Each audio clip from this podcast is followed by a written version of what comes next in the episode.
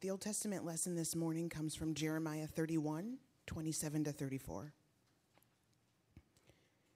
Behold, the days are coming, declares the Lord, when I will sow the house of Israel and the house of Judah with the seed of man and the seed of beast. And it shall come to pass that as I have watched over them to pluck up and break down, to overthrow, destroy, and bring harm, so I will watch over them to build and to plant, declares the Lord.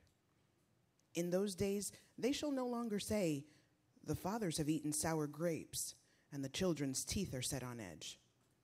But everyone shall die for his own iniquity. Each man who eats sour grapes, his teeth shall be set on edge. Behold, the days are coming, declares the Lord, when I will make a new covenant with the house of Israel and the house of Judah, not like the covenant that I made with their fathers on the day when I took them by the hand to bring them out of the land of Egypt, my covenant that they broke, though I was their husband, declares the Lord. For this is the covenant that I will make with the house of Israel after those days, declares the Lord. I will put my law within them, and I will write it on their hearts, and I will be their God, and they shall be my people. And no longer shall each one teach his neighbor and each his brother, saying, Know the Lord, for they shall know me, from the least of them to the greatest, declares the Lord. For I will forgive their iniquity, and I will remember their sin no more. The New Testament lesson is 2 Timothy 3:14 through 4:5. But as for you, continue in what you have learned and have firmly believed, knowing from whom you learned it, and how from childhood you have been acquainted with the sacred writings, which are able to make you wise for salvation through faith in Christ Jesus. All scripture is breathed out by God and profitable for teaching, for reproof, for correction, and for training in righteousness, that the man of God may be complete, equipped for every good work.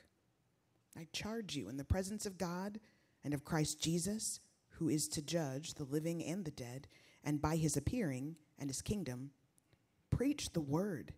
Be ready in season and out of season, reprove, rebuke, and exhort with complete patience and teaching. For the time is coming when people will not endure sound teaching, but having itching ears, they will accumulate for themselves teachers to suit their own passions, and will turn away from listening to the truth and wander off into myths. As for you, always be sober minded, endure suffering, do the work of an evangelist fulfill your ministry. This is the word of the Lord. Thanks be to God.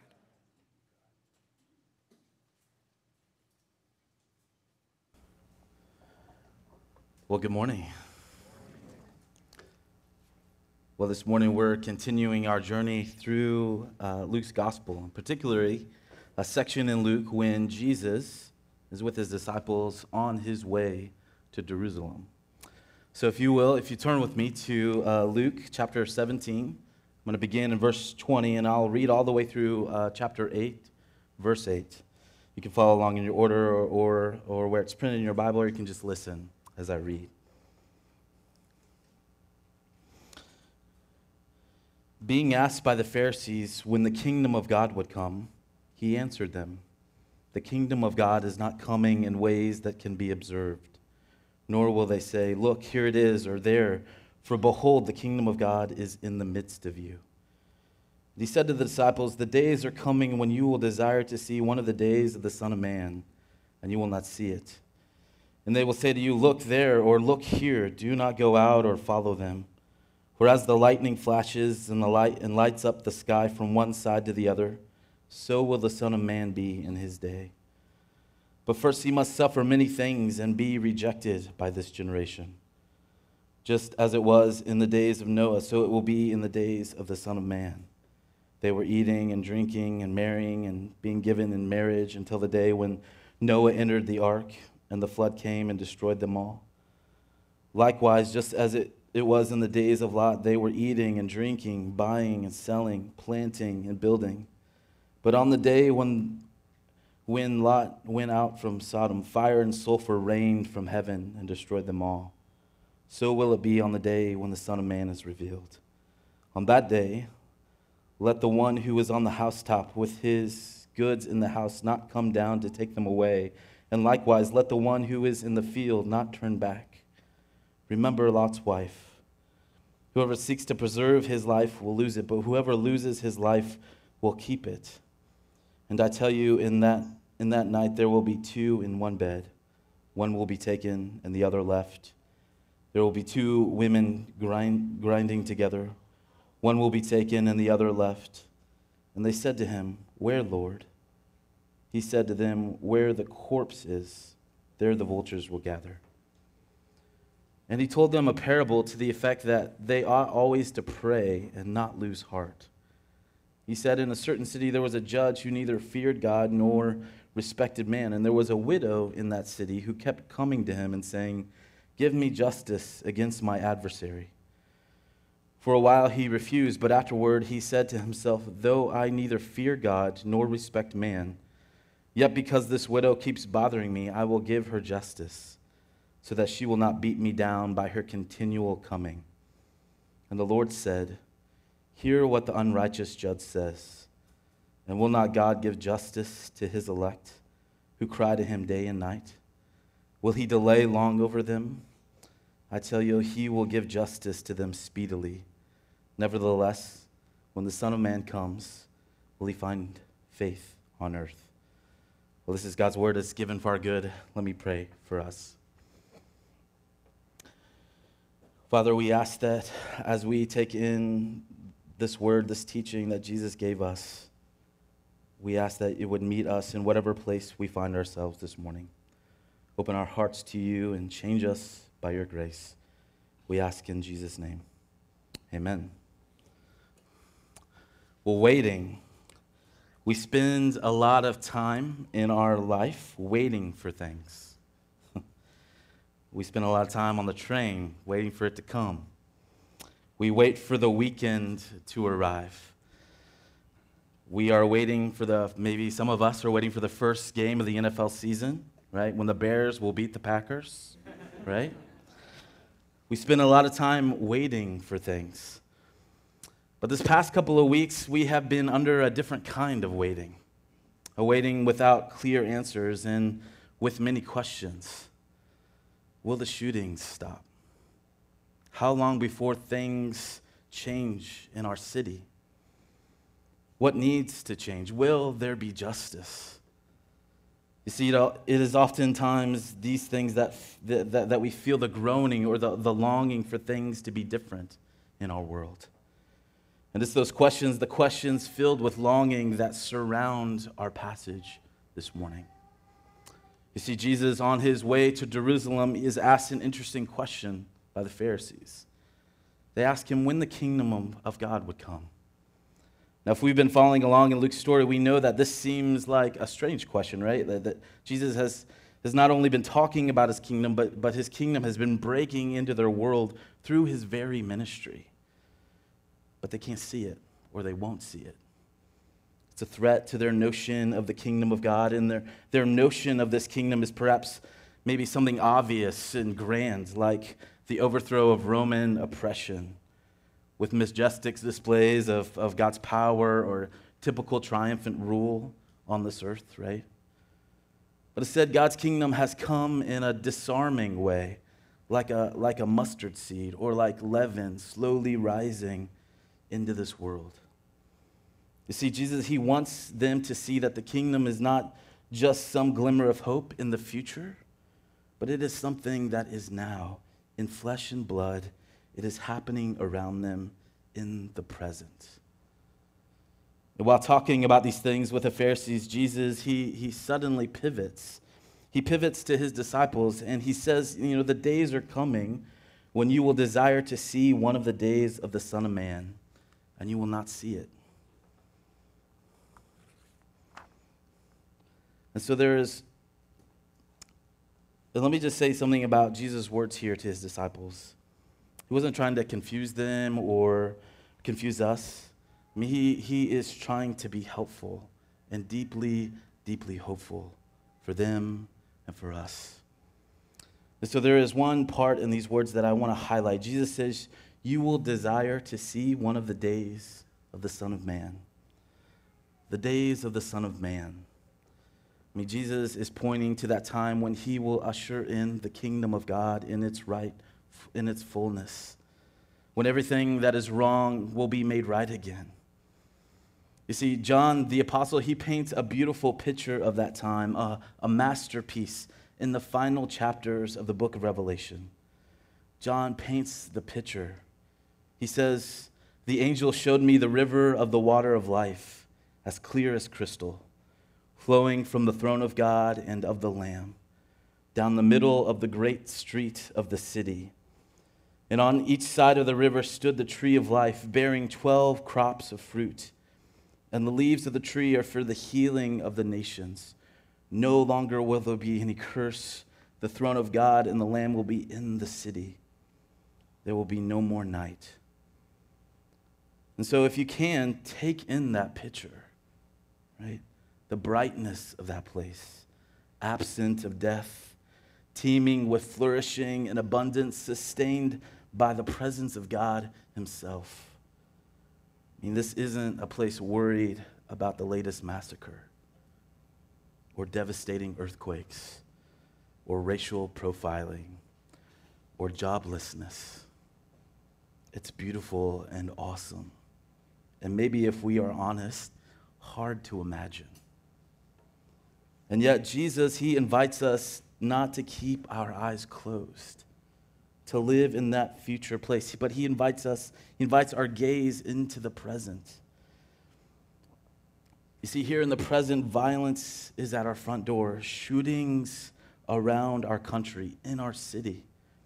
Here in the present, the loss of life, even in one weekend, has been hard to comprehend. Here in the present, we endure the constant ache of broken homes, broken relationships, maybe even the hopelessness, the hurt that keeps us from engaging our own pain, engaging repair in our relationships. Here in the present, we face persistent rejection of and consumption of people other than us, right? People of color are kept out, they're imprisoned, even having their goodness consumed or stolen for the enjoyment of the and entertainment of, the, of those with power and privilege here in the present, finding who we are in our Creator, has been traded in for many identities of self expression. The present tells us that the beautiful place that John shows us, it hasn't come. Not yet. And Jesus, he gives us a glimpse into the future, the, the cosmic inbreaking of the, of the Son of Man to bring about his kingdom in its fullness. But in, in verse 25, Jesus throws in a but. Before this cosmic and incomprehensible restoration of this world, Jesus says, But the Son of Man, he must suffer many things and be rejected by this generation. And to the disciples, this may seem confusing, but to us, we know exactly what he's talking about. Jesus must die on the cross. He must be the sacrificial lamb for his people so that the power of sin and death may be defeated. And this generation that he references here, it applies to those who will put Jesus to death. And the hard news is that even Jesus' disciples will come and will, will come and continue to be afflicted and rejected by their generation. And this, my friends, is the ache of following Christ. We may want to mute this part. We, we may want to put it into that fine print that the path with Christ is a path to Jerusalem. It is taking up our own crosses into suffering, suffering for joining Jesus in mission in this world. And as we hear, that suffering has always been and will always be the path of those walking with Jesus. And Jesus wants us to hear not just pain and rejection, but hope. You see, one day the Son of Man will come. and one day he will vindicate. And, friends, this means, as one commentator put it, that the thought or the reality of impending and pre- present suffering needs to be cheered on by future glory. And it also means that future glory needs to be restrained by impending suffering. They work together in real time with flesh and blood by God's Spirit, activating us to engage our world lost and undone by the power of sin. So, waiting. What are we to do in our time of waiting? Well, Jesus, he tells us a parable and he gives us some instructions to all the would be waiters. He said, We are to pray we, and, and to, to not lose heart. And Jesus, he wants us to see that prayer is the mark, it's the activity of Christians caught between the times. That is, in between the time of Christ's first coming and the time when he will come again. And this parable is, is somewhat unlike other parables in that it is pretty clear what the parable is about. In fact, Luke goes ahead and he just tells us up front why Jesus tells this parable so that the disciples will always pray and then not lose heart, right? He just says that plainly. And so he moves into it. He tells us about a judge, a, a single judge in a one judge town, and he's the guy, the decision maker on all matters brought before him. We're told that he is not the cleanest judge around. He neither fears God nor respects men. Or, in other words, he's, he's pretty corrupt and immoral. Big surprise, an, an immoral justice system, right? And more than this, to fear God meant in the Old Testament, Primarily, it meant to fear him as a judge. And so, Luke, he's going out of his way to tell us that this judge has no concern with the judgment of God. He takes it lightly, he casts it aside. He probably even thinks to himself that there is no cosmic consequence to things in this world, it's easily dismissed. And here's the thing if you hold all the cards, or think you have the power, then what, what is to stop you from doing what you want? When it suits you at your own pleasure. I mean, the, the perceived power of this judge, it is immense and it is deeply myopic.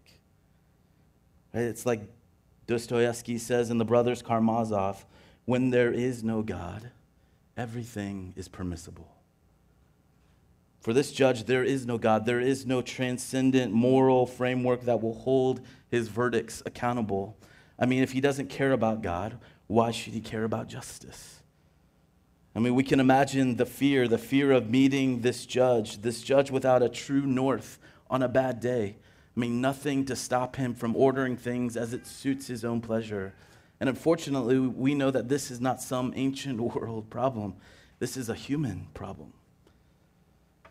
And Luke, he also tells us that not only does he not care about God, he also doesn't care about man. And even in our own day, when people might be atheists to the core, a, a judge perhaps even, they still will oftentimes have compassion for people. But this judge is different. He doesn't care about God or man. And of course, the reality sets in when, when we divorce ourselves from God, it gets to be a lot easier to divorce ourselves from the dignity of those around us. Um, image bearers, people who matter to God, not because of their socioeconomic background or their ethnicity or how smart or put together they seem or even if they live in the right places.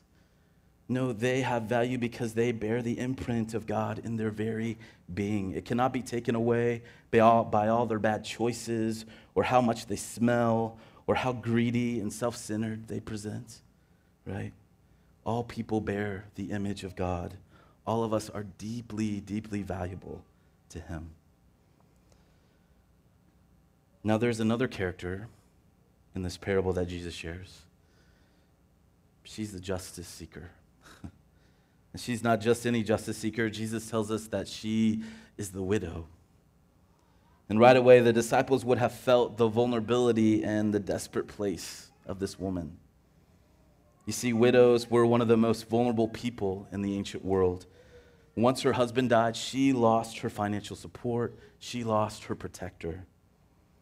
But we see in Scripture that God is very attentive to really three different kind of people groups orphans, sojourners, foreigners, sojourners or foreigners, and then widows. And so there were all kinds of laws established to help protect widows. Food was to be left in the field so that they might glean it and be able to eat it. We're told in Exodus 22 that God is particularly concerned that no one treat her with scorn. And in Deuteronomy 27, we see that God offers cursing specifically on those who prevent the justice due a widow. So when the widow she goes before this judge, we can feel the desperation. The injustice rise in our stomachs. She has no concern. He isn't interested in her vulnerability. He isn't interested in the kind of world that reaches out to her with kindness and justice. No, she is easily dismissed and treated with contempt. So, what is she to do? She has no leverage to animate the wheels of justice, right? So, she turns to the one thing in her power that she can control her own persistence. She's unwavering. She is indiscourageable, singular in her approach. And the judge, he's no slouch himself, right? He is stubborn in his resistance, but he's no match for this desperate woman. And eventually, he is beaten down by her persistence, and out of exhaustion, he relents to her demands of justice. I mean, we can feel the relief, the cheering, the satisfaction that finally something good, something right has come back to someone in real need of it.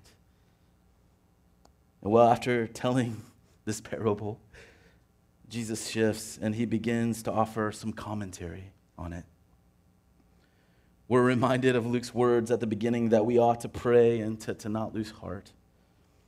And so we're told the parable is about prayer and persistent faithful prayer. But if we are careful listeners, we will also hear that there is more to it. You see, you cannot divorce the prayer that is offered from the character of the person who prays and the content of their prayer. Jesus shows us what is required to pray prayers that are kingdom centered, that are faithful and persistent. And listen to what the unjust judge says. Will not God give justice to his elect who cry to him day and night? Will he keep putting them off? I tell you, he will give justice to them quickly. Friends, God calls us to, to, to pray for justice, to pray for justice on behalf of those who are in hopeless situations, who experience the brokenness of the world in greater ways than we ourselves do.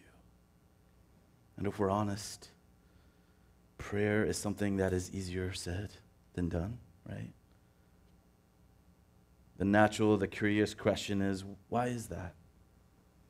Why is it that we have a difficult time praying? Well, I want to suggest to you that prayer finds its initiative in trouble. That is, we pray when we recognize the trouble we are in. And we, can th- and we can find ourselves so insulated from trouble, or so we think, or we can imagine that we don't have any motivation or, or see the need to pray. But if we look at the prayers in scriptures, they are often motivated, they are driven by trouble. Take, for example, Psalm 3, which begins with this Lord, how many are my foes? I mean, they are brief, frightened, urgent words, right? A person in trouble calling out to God. His life is in danger, and if he doesn't get help, his life could be over or, uh, at the very best, diminished in some significant way. Well, Eugene Peterson, he talks about prayer and this problem of not recognizing trouble. He writes The human condition teeters on the edge of disaster. Human beings are in trouble most of the time. And those who don't know that they are in trouble are in the worst trouble. and he goes on to say the recipe for obeying Paul's commands to pray without ceasing is not a strict, a strict ascetical regime, but rather a watchful recognition of the trouble that we are in. I mean, God's people are always crying out to God in trouble. Jacob cries out when his brother Esau is chasing him. Hannah, in her barrenness, cries out that God might fill her womb. The Israelites cry out in, in their oppression. I mean, Jesus cries to the Father, cries out in his isolation, is in his abandonment on the cross. And over and over again, God's people are praying to God in their place of trouble. They connect the harsh realities they are in to the one who can actually meet them, who can join them, who has the power to do something. But if we're honest, we can assume that we're not in trouble. We can believe that my problems are not that are nothing that I can't handle on my own or I have the capacity just to, to suck it up. But let me ask, let me just ask, what kind of trouble do you find yourself in? Are you okay letting your trouble be seen, letting it be heard?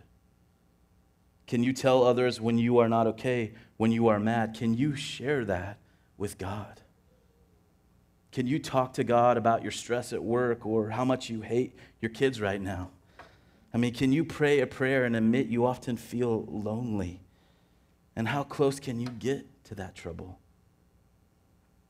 Well, Jesus, He invites us to get real close, to pray about the trouble around us, to pray about the trouble that is in us, and to do it over and over again, even when it seems quiet. To come in faith, to not lose heart, knowing that God will answer. Faithful prayer is kingdom prayer, forged in the crucible of trouble. Let me pray for us. Father, we feel the ache and the longing of the waiting, waiting for things to be made right, waiting for justice to rain down in this world. We especially feel that in our city, in El Paso, in Dayton. And Father, we ask that you would help us to have whatever it takes, the, the faith it takes to believe that that day is coming.